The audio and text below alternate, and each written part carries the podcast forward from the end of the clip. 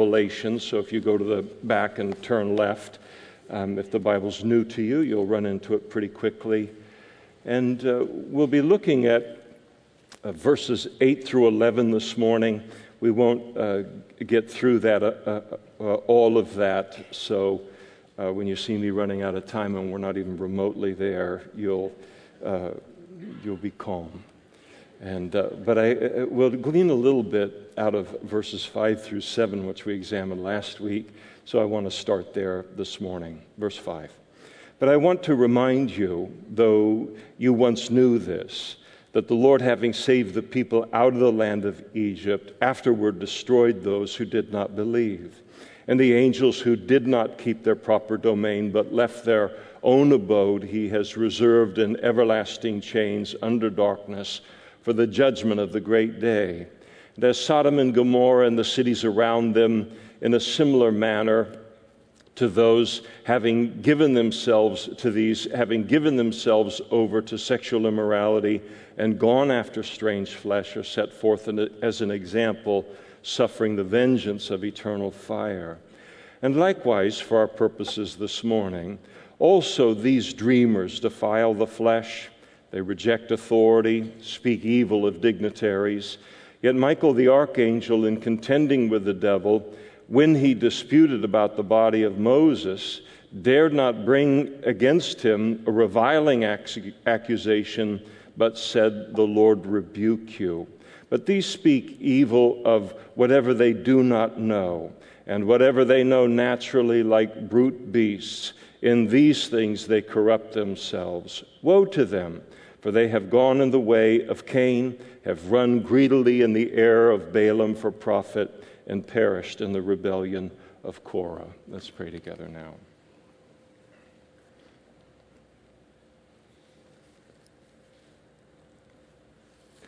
Father, we're so grateful for the faith.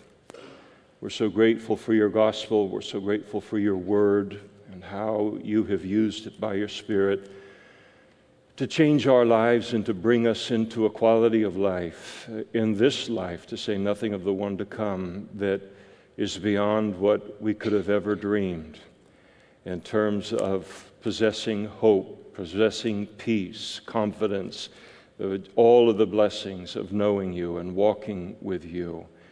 And Lord, as you call us in your word now in our time in human history to not only receive of that faith and all of its blessings, but to us needed to contend for that faith.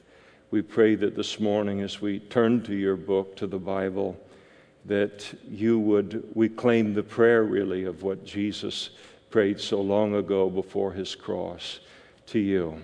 And that is that you would sanctify us by your uh, truth and that your word is truth. Sanctify us this morning as we study your word, and we ask for this work of your Spirit in Jesus' name. Amen. Please be seated.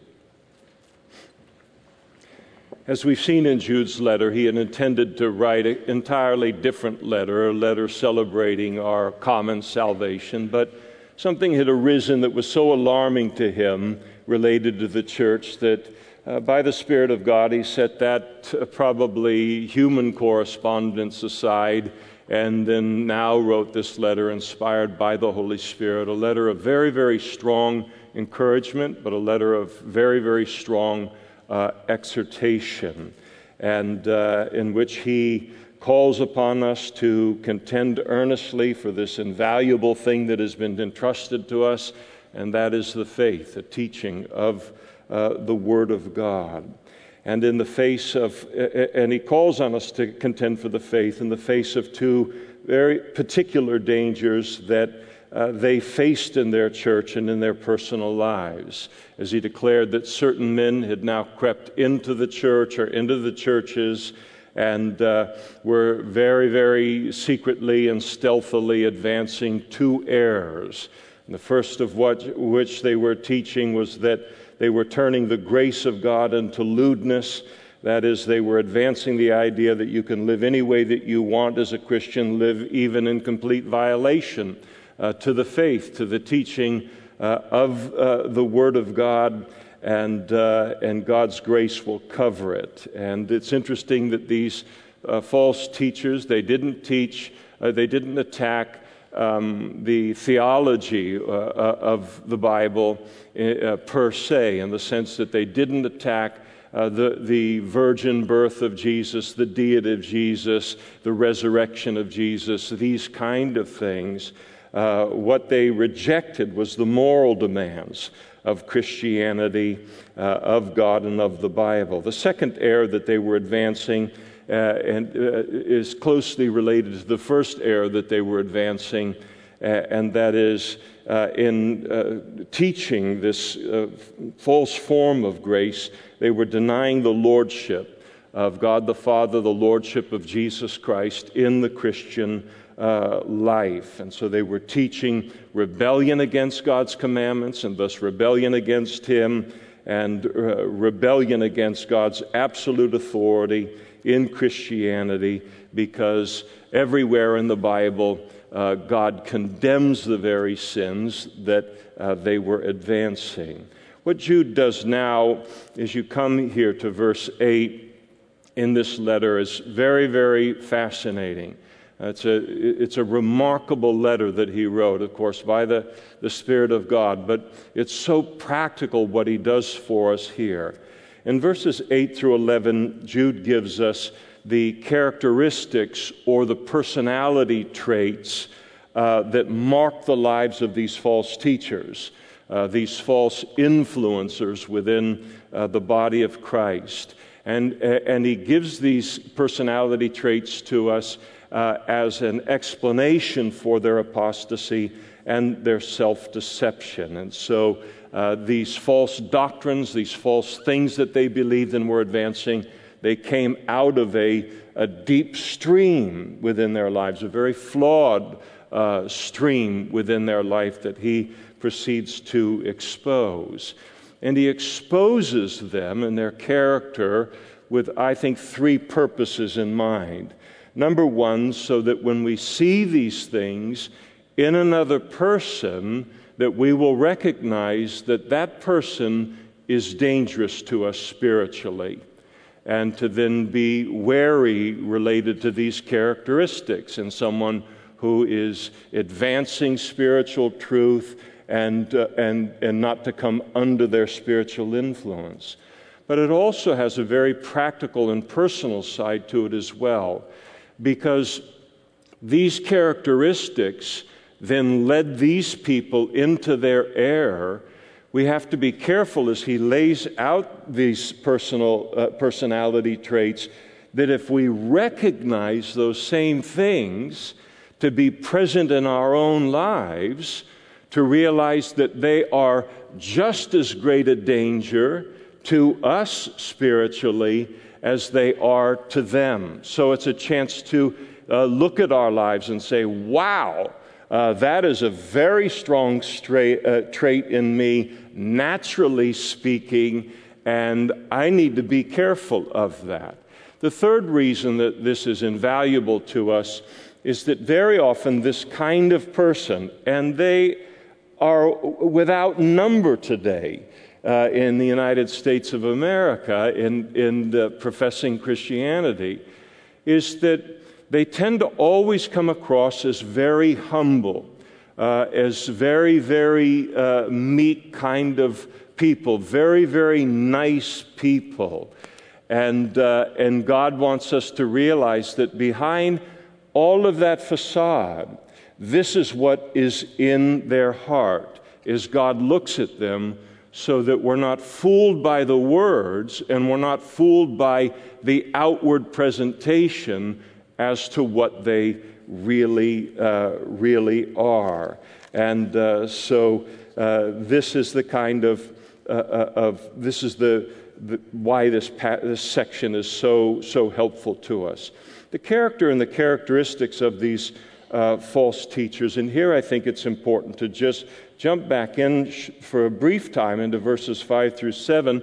We examined it last week with the main theme of that being uh, don't follow these people because they're headed toward judgment. But that isn't the only thing that Jude was bringing out in those uh, verses. Uh, you notice he begins there in verses 5 through 7 to reveal their character, to reveal their characteristics there. You notice the first word of verse 8 is the word likewise. So he is building uh, there in verses 5 through 7 into verse 8. And so part of what he says in 5 through 7 is this uh, exposure of their ungodly character. And uh, in, in, applying, as we saw last week in verse 5, and applying the events of Kadesh Barnea uh, to them, where the children of Israel refused to enter into the promised land uh, as God had commanded them, they did it on the basis of the bad report of the 10 spies and on the basis, uh, and, and they uh, responded to God's command with unbelief, a deliberate uh, unbelief uh, response to that. And Jude uh, was revealing there that this kind of person views uh, obedience to God's commandments as entirely optional. You can obey them, you cannot obey them without consequence. You can fabricate uh, and uh, make up your own Christianity by virtue of what commandments of God in the Bible you choose to take seriously and obey, others you're free to ignore. And so all of us are free to fashion uh, our own individual Christianity based upon our own personality, our own likes and dislikes. And uh, this is the way that they viewed uh, the, the, the commandments. And they possessed no fear of God in their disobedience. And they believed that when obeying a commandment of God uh, is something that is uh, fearful because of the step of faith that is required, or obeying the Word of God uh, requires a denial of self, or that it requires uh, a sacrifice on my part in order to obey it, then we can simply disregard those commandments that God has put uh, in His Word. It's also interesting, I think, that when you look at that whole scene at Kadesh Barnea, that they responded to uh, all of what was happening there, not on the basis of God's Word, not even on the basis of actual physical fact, as uh, all 12 of the spies brought back pomegranates and figs and clusters of grapes, testifying to the fact that the promised land was everything that God said that it was. So they didn't respond to it uh, on a reasonable kind of level. How they responded to the command of God in the light of the circumstances was entirely emotional. Entirely emotional. And the reason that that's uh, significant for us today is that uh, in the culture that we live in the United States of America, uh, linear thinkers are disappearing. Uh, people who look and say, Well, you begin here and let's reason this thing out. Uh, they're all in some engineering office or uh, accountants somewhere. but today, the whole trend of the culture is to forget reason Let's not discuss this. Let's respond to everything emotionally. And that's what they did and, uh, and, and uh, disregarded the Word of God. And, and it was a, a, a disaster. And so we apply that to ourselves and to, to our present circumstances. How many professing Christians do you know? Don't shout out, please. Who view God's commandments in exactly this way I will fashion the Christianity that I want to have, and I don't care what the Bible says about this or about that. I feel completely free uh, to uh, ignore uh, its demands. And they view these things, God's commandments, as entirely uh, optional. And uh, they take the ones they like and they disregard uh, the others. And there's a lot of people like that. And it's one of the characteristics of this kind of person that Jude is warning us about. And so then we ask ourselves, and in that threefold application here, we ask ourselves as Christians this morning uh, are we allowing this kind of a person to influence us spiritually? whether it's a mom, whether it's a dad, whether it's a, uh, an author of a so called Christian book, or whatever it might be? Uh, am I allowing this kind of a person to be an influence into my life spiritually and morally? And then, vitally, am I a Christian this morning in the privacy of my own heart? That, that uh, if the truth were made known, this is precisely how uh, I view the commandments of God myself. And if a person were to objectively look at my Christian life, uh, if they knew anything about the Bible, they would recognize it to be true of me. I obey what is convenient for me to obey. Uh, I obey what I like to obey, and then I feel completely free to disregard uh, the commandments uh, that uh, I don't like. And if that does mark my Christian life today, to realize how dangerous this is, where it leads, and to uh, repent of any casual attitude toward the Word of God and His commandments this morning. The second trait that we see here is in verse 6, where we saw last week in applying the fall of the angels who did not keep their first estate but they joined Satan in his rebellion against God and against God's authority, against God's plan and purpose for, uh, for them. And in this, Jude is revealing uh, them to be rebellious toward authority uh, and rebellious even toward God's authority. And we need to be very, very careful not to give a place of spiritual influence in our lives to people who are naturally rebellious toward authority. And there are people that are born that way more so than other people, just as this is the, the diversity uh, of, of human beings. But it's, it is uh, not a good trait. And to look at that and to realize this is a, by nature a very, very rebellious person toward any and all uh, authority and not to give that rebellion and that attitude uh, any kind of a place in our own lives or to give them a place of spiritual influence in our lives. And as with the devil and as with the angels who followed him in his rebellion against God, when it's directed toward God's authority or God's uh, uh, uh appointed authorities uh, in the world and in the church, it's always a mark of tremendous pride takes a lot of pride for a human being uh, that wakes up every morning with terrible breath and is completely unpresentable to the world. Uh, that I'm going to wake up each day and in the deterioration of my own flesh determine that I know more about God uh, than uh, I know more about life and things than God does. And, and, but this is the rebellious person and, and how convinced they are uh, of, uh, uh of uh, uh, all, that they, uh, all that they know. And it's a mark of, of stunning pride. And the Bible teaches that this kind of person is headed for great trouble. Famously, Proverbs chapter 16, verse 8, 18 pride goes before destruction, and a haughty spirit before a fall. Very often people will quote it and say, Pride comes before a fall. That's not what it says. Pride comes before destruction, and a haughty spirit be, before uh, a fall. And I could tell you stories all morning long of the disasters that have befallen men and women that I have known personally in the long years of my Christian life, 40 some years, who convinced themselves that this trait of rebellion in their lives uh, toward authority, it was actually a virtue in their life. And they viewed it even as a virtue in their Christian life until ultimately the bottom fell out somewhere along the way in their lives. And rebellion against God's commandments under the influence of pride, it is the oldest sin in creation.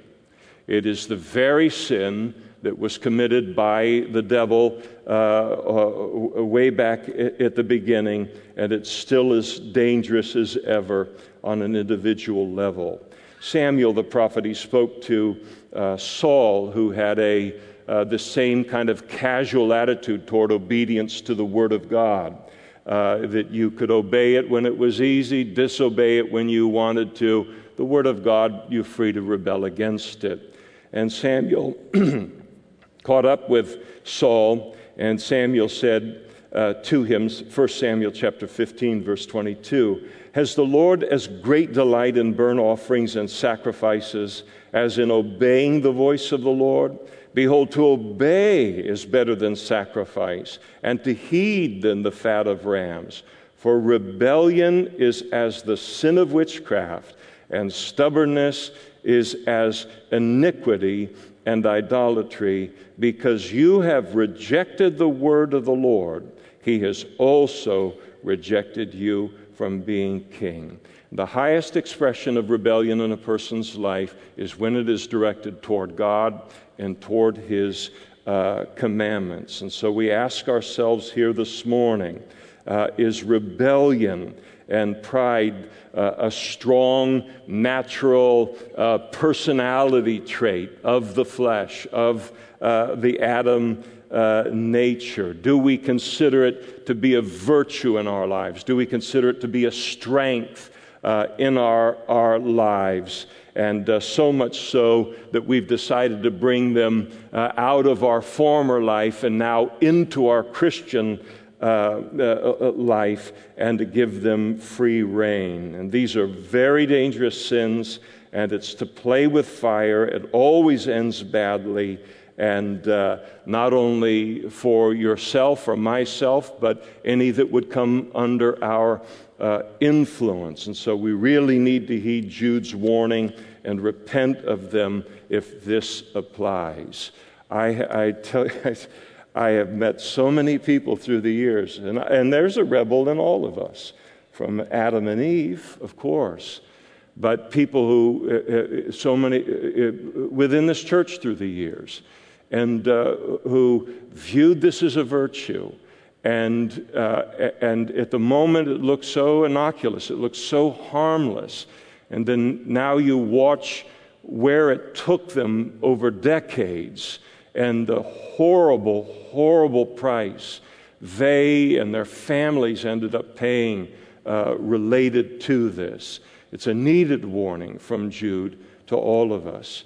The third characteristic of these certain men that were bringing this ungodly influence into uh, the church is given to us here in verse 7 in applying the judgment of Sodom and Gomorrah uh, to, uh, uh, that occurred to Sodom and Gomorrah because of their sexual immorality.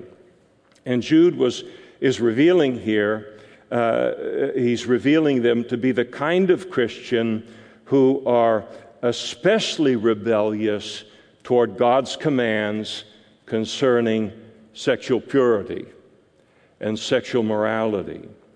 And in these kind of people, and these kind of certain men, as uh, or people, as, as Jude puts them, usually the very first thing that must go of the moral demands of Christianity are the restrictions on sexual expression. And we saw how prevalent that kind of uh, view is even among Christians in the United States today in a previous study as we gave some of the, the statistics. And these kind of people here, they work especially hard to attempt to get Christianity to accommodate the sexual immorality of the world around us. Whether that sexual immorality is uh, heterosexual sexual immorality or homosexual sexual uh, uh, immorality. And this is always a dead giveaway that you're dealing with this kind of a person. You're dealing with this kind of influencer, this kind of apostate that Jude is warning us uh, about. And then to uh, recognize that they are apostate and avoid following them in their sin and uh, in their deception. It's interesting that always when you see the fight against Christianity on the moral demands of Christianity, uh, you never see uh, a fight against uh, honesty or not stealing or any of the other commands that might be in the scripture. It all, the, the, the pressure point is always in this realm of sexual uh, morality and sexual immorality because we live in such a sexually immoral uh, world. And, uh, and so to recognize when somebody starts to try to massage the scriptures to accommodate sexual immorality, you're looking at this kind of person that Jude is uh, uh, uh, warning us about. But it also then challenges us again in the privacy of our own hearts this morning to examine our own lives and to ask ourselves whether we've come to view uh, God's commandments related to sexual purity as optional. Do we view them as excessive for the year 2021? Do we view them as outdated or as unnecessary as well? And if, if that is, uh, again, sincerely our view of God's stand in this area uh, of the Christian life in terms of the moral demands of Christianity, then the importance of repenting uh, of that. And all of this rebellion towards God's commandments, it reveals this willful, uh, tragic misunderstanding of obedience to the Word of God. Obedience to the Word of God is an absolute privilege. It is a marvel we have a Bible. It is a marvel that we have commandments, that in obeying them we will never be disappointed for the life that unfolds uh, in uh, doing that. His commandments are not burdensome at all. Every command he gives in his word is for our good. And every command is given in, in, as an expression of his love toward us. Uh, a good verse to write down related to this, 1 John chapter 5, verse 3. Uh, the Apostle John writes, For this is the love of God, that we keep his commandments, and his commandments are not burdensome.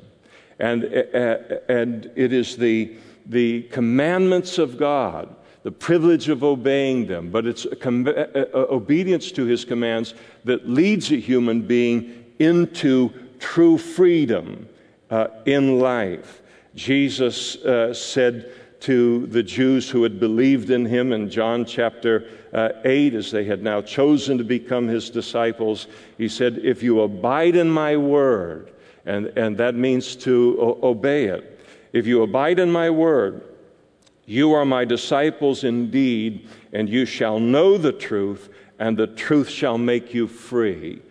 And we live in a culture that views the ultimate expression of freedom to be the freedom to choose whatever sin I'm going to put myself uh, into bondage to.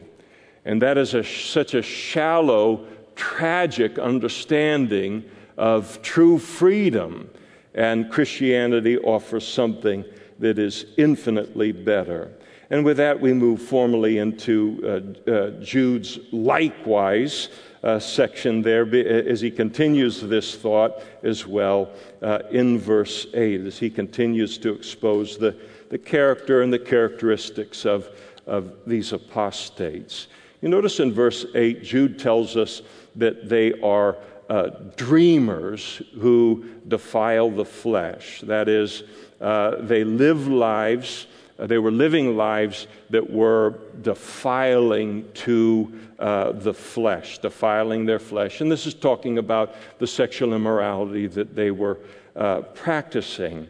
And when confronted with their sin as a justification for uh, their clear violation, of, of the Word of God uh, as a justification for their sin. They claimed that what they were doing is all right because they had received from revelation from God in the form of dreams, in which He communicated to them that the, dream, that the immoral life that they were living uh, was okay with Him. And these kind of, uh, of people will often attempt to come across in this way as kind of super spiritual. As uh, they get revelation from God that we don't get. And so they're always at least slightly more spiritual uh, than the rest of us and uh, slightly more uh, spiritually enlightened than the rest of us. And they, they do this as a means of attempting to intimidate the person who would dare to call them uh, into account for their violation uh, of the scripture and in order to uh, cast doubt on the spirituality of anyone who would uh, dare to challenge them. Or I think even uh, uh, more effectively, uh, they will use it as an attempt to silence any critic who would challenge their lifestyle on the basis of the scripture. And what they like to do is they like to paint a person who would do that to them as being self righteous in doing so. But to point these kind of things out and to condemn them uh, as needed, needs to be done in contending for the faith is not a mark of self righteousness uh, at, at all. Jude, as he describes them here, as he confronts the sin in their life, he is not being self righteous at all. And neither are we being self righteous when uh, leadership in a church or even as an individual we confront the sin in our children or we confront the sin in another Christian because of the sin that's been committed against us. That is not uh, self righteousness. But this is a very crafty way in which uh, the argument gets turned around in uh, our society. The truly arrogant and self righteous. Uh, they deflect any attempt now to examine their lives by calling their accusers self righteous. And it's very effective because very often uh, Christians can be bullied into silence when uh, somebody calls us that you're being self righteous. None of us wants to be known for that in, in our Christian life because that looks nothing like Christ. So we're sensitive to, to the, the accusation because we don't want to come across as self righteous in the view of others but it is never self righteousness to make a stand for righteousness. It is never self righteousness to make a stand for God's commandments. That's not self righteousness, that is uh, righteousness. And, uh, and especially as we make a stand for uh, God's morality as it's revealed in the scripture. Being righteous and being self righteous are two entirely different things. And we are called by God to be righteous as Christians. There is nothing wrong with that. Uh, and we are never to compromise righteousness in order to try and avoid an unwarranted accusation of self righteousness uh, uh, uh, against us in, in our culture, even within the church. Self righteousness is when I come across to other people that somehow my salvation, God's work of salvation in my life, and God's work of sanctification in my life, making me like Christ, that somehow I don't owe that entirely to God, but that somehow these two great things have been accomplished in my life by virtue of something that I have brought uh, to that and it is to fail to recognize the grace of God in our lives, in our being saved, and in God making us more and more holy and more and more like Christ. And when we come across as if, uh, when we think that, that we have played some kind of a major role in that, uh, and forget that God has done all the heavy lifting in that, then we will come across as proud and we will come across as self righteous, uh, uh, ascribing the quality of our life to uh, ourselves. Uh, the Christian who knows that God has done a miracle in our lives in saving us and in sanctifying us will not come across as self righteous. We will come uh, in our interactions with other people uh, with a humility in offering them the same opportunity to be saved, the same opportunity to be sanctified by God, to be made like Christ, that God would do the same thing in them that He is, has done in us and is presently uh, doing in us. But this attempt to justify their uh, sinful lives by claiming uh, divine revelation in doing so uh, is something that uh, I have heard so many times through the years, but it takes a different uh, form. Today, you almost never hear anybody say, Well, I know the Bible says this, but um, God gave me a dream and told me that this was okay. Uh, here is here's usually how it, it, it comes forth today. You know, I know the Bible forbids this, but I just have a peace from God that this is okay. I just have a peace from God that this divorce is okay, or that this sexual immorality uh, is okay, or this compromise is okay. And the glaring problem with that is that it's plainly stated in the Word of God uh, uh, and through uh, the prophet Jeremiah in the Old Testament. And that is namely this that any vision or any dream or word of wisdom or word of knowledge or prophecy or any spiritual gift or revelation that we claim to get from God is always to be tested by the Word of God for its validity. We never test the Word of God by some individual word that we believe that we have received from uh, God. And that's exactly what they were doing, endeavoring to justify their clear violation of the scriptures uh, by this special revelation that they had received. Let me read a, a brief passage to you from Jeremiah that uh, speaks to uh, this Jeremiah chapter 23. God said through Jeremiah, I have not sent these prophets, uh, yet they ran. I have not spoken to them, yet they prophesied.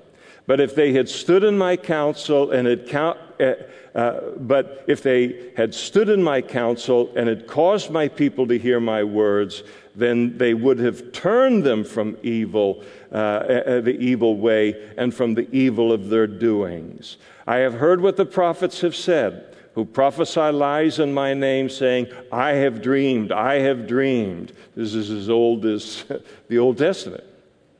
How long will this be in the heart of the prophets who prophesy lies? Indeed, they are the prophets of the deceit of their own heart who try to make my people forget my name by their dreams, which everyone tells his neighbor, as their fathers forgot my name for Baal. The prophet who has a dream, let him tell a dream. And he who has my word, let him speak my word faithfully. What is the chaff to the wheat? In other words, these dreams were chaff compared to the wheat of God's word. Is not my word like a fire, says the Lord, and like a hammer that breaks the rock in pieces? Therefore, behold, I stand against the prophets, says the Lord, who steal my words, every one from his neighbor. Behold, I am against the prophets, says the Lord, who use their tongues and say, He says, referring to God. Behold, I am against those who prophesy false dreams, says the Lord and tell them and cause my people to err by their dreams and by their recklessness. Yet I did not send them or command them, therefore they shall not profit uh, this people uh, at all, says the Lord. And then in uh, verse 8, as these characteristics are continued, he, he continues to give them. Uh, Jude tells us that these kind of people, they reject authority. In other words, they not only reject the authority of the Bible, of the scriptures in their lives, but they reject all God given authority within the body of Christ. They reject the authority of pastors, of elders, of other leadership within the church uh, if uh, those leaders call on them to repent of their sin or of their false doctrine. And again, this uh, kind of a person is proud and they're rebellious. They have a real problem uh, with, with authority. Well, we can hardly expect a person who uh, is rebellious toward the Word of God to then not be rebellious toward those who minister the Word of God or rebellious toward uh, a, a, human being that God has placed within a, a position of authority to, uh, to withstand this kind of error. And so, with this kind of person, there's no authority uh, in, in heaven or on the earth that they will not slander, that they will not attack, that they will not tear down in order to protect their uh, heretical views. And everyone who must be slandered, everyone who must be discredited in order to protect their views, they will do that and they will work to destroy anything and everyone who disagrees with their view. And you see this kind of thing all of the time. And in their really profound arrogance and ignorance, they would be willing to destroy the biblical Christianity that has changed human lives for 2,000 years, changed human eternities for 2,000 years. They will burn the entire thing down if that's what is required to accommodate their low view of holiness and the lordship of Jesus in the Christian life. And usually, and most often, it is in order to accommodate the practice of some sexual immorality within their lives. And again, the pride and the arrogance behind uh, this kind of a, an attitude is just uh, uh, jaw dropping. And they will work to undermine uh, the authority, they will work to destroy any leader who stands between them uh, and that goal, their goal within the body of Christ. And uh, such rejection of authority within a church to biblical instruction, of course, is uh, rebellion against Christ Himself and against His lordship in their lives. But it works. But it works. And the problem is, is that it not only works in terms of them trying to uh, propagandize the world, but also to try and convince and sway people in the body of Christ. Because they know so well, they know how to make it appear that they are the poor, innocent, powerless victim of some impersonal religious machine uh, that is, is bullying them and beating up on them, and, uh, and people buy it. I have no doubt that the reason this kind of thing and these kind of people are cre- increasing in professing Christianity in the United States is because of the fact that we so nurture rebellion within our culture. We view it as a, a virtue, and, uh, and, and we nurture rebellion without even causing people to stop and think about what the foundation is for that rebellion. And so you see it. Why would anybody be surprised when our major cities are on fire? We've nurtured rebellion for 50 years within this uh, country, that there's no authority but individual authority, that you're the most important person in the whole world, and that the whole world exists as just sets in your play.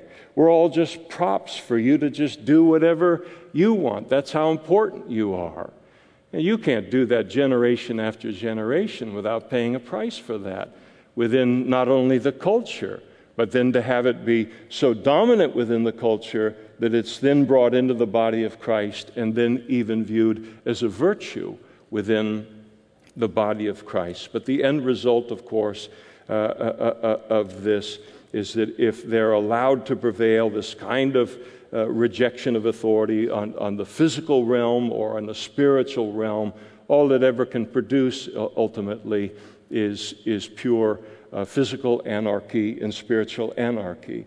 Because if there is no ultimate authority and everyone is free to do whatever uh, is uh, uh, in their own minds, which, which encapsulates the whole book of Judges, one of the darkest uh, seasons of history among the children of Israel, then you can't have anything else uh, but, but anarchy. But that spiritual anarchy is not to enter into the body of Christ. And these people are to be exposed or to be recognized for what they are uh, by, by virtue uh, of, of this.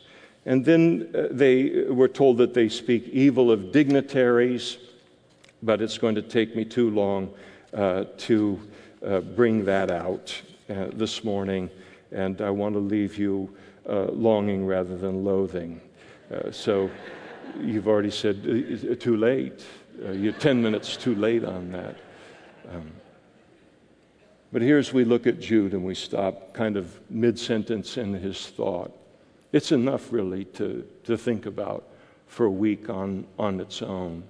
And it's powerful enough to search our own lives, to examine what kind of voices that we are allowing to influence us, uh, spiritually, most Im- importantly, and, uh, and uh, and who to reject, uh, giving that place of influence to, to examine our own lives for uh, any kind of presence of these very same things within our lives. And know they, they will lead us to the same place that these uh, heretics uh, it, it, had led, led them.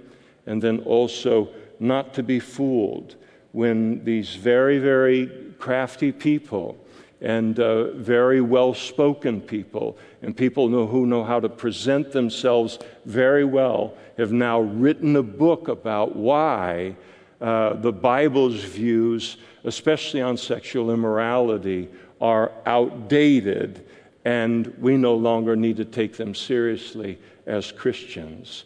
And so, the people that Jude is talking about here, they uh, view obedience to God's commandments as entirely optional. They're rebellious toward authority, even God's authority. They're especially rebellious towards God's commandments concerning sexual purity. They live sexually immoral lives. And when they're confronted with their sin as a ju- justification for their clear violation of the scriptures, they'll claim uh, special revelation from God and uh, that God has told them that their immoral lives they're living is okay with Him. And then they not only reject the authority of the Bible uh, in their lives, but they reject any God given authority. Uh, even within the body of Christ, pastors, elders, other church leadership, if that leadership calls on them to repent of their sin. And that's quite a lot to look at and to look at related to our own lives, given how much these things are again nurtured within our culture and are now present within um, uh, professing and public uh, Christianity. Let's stand together now and we'll close in prayer.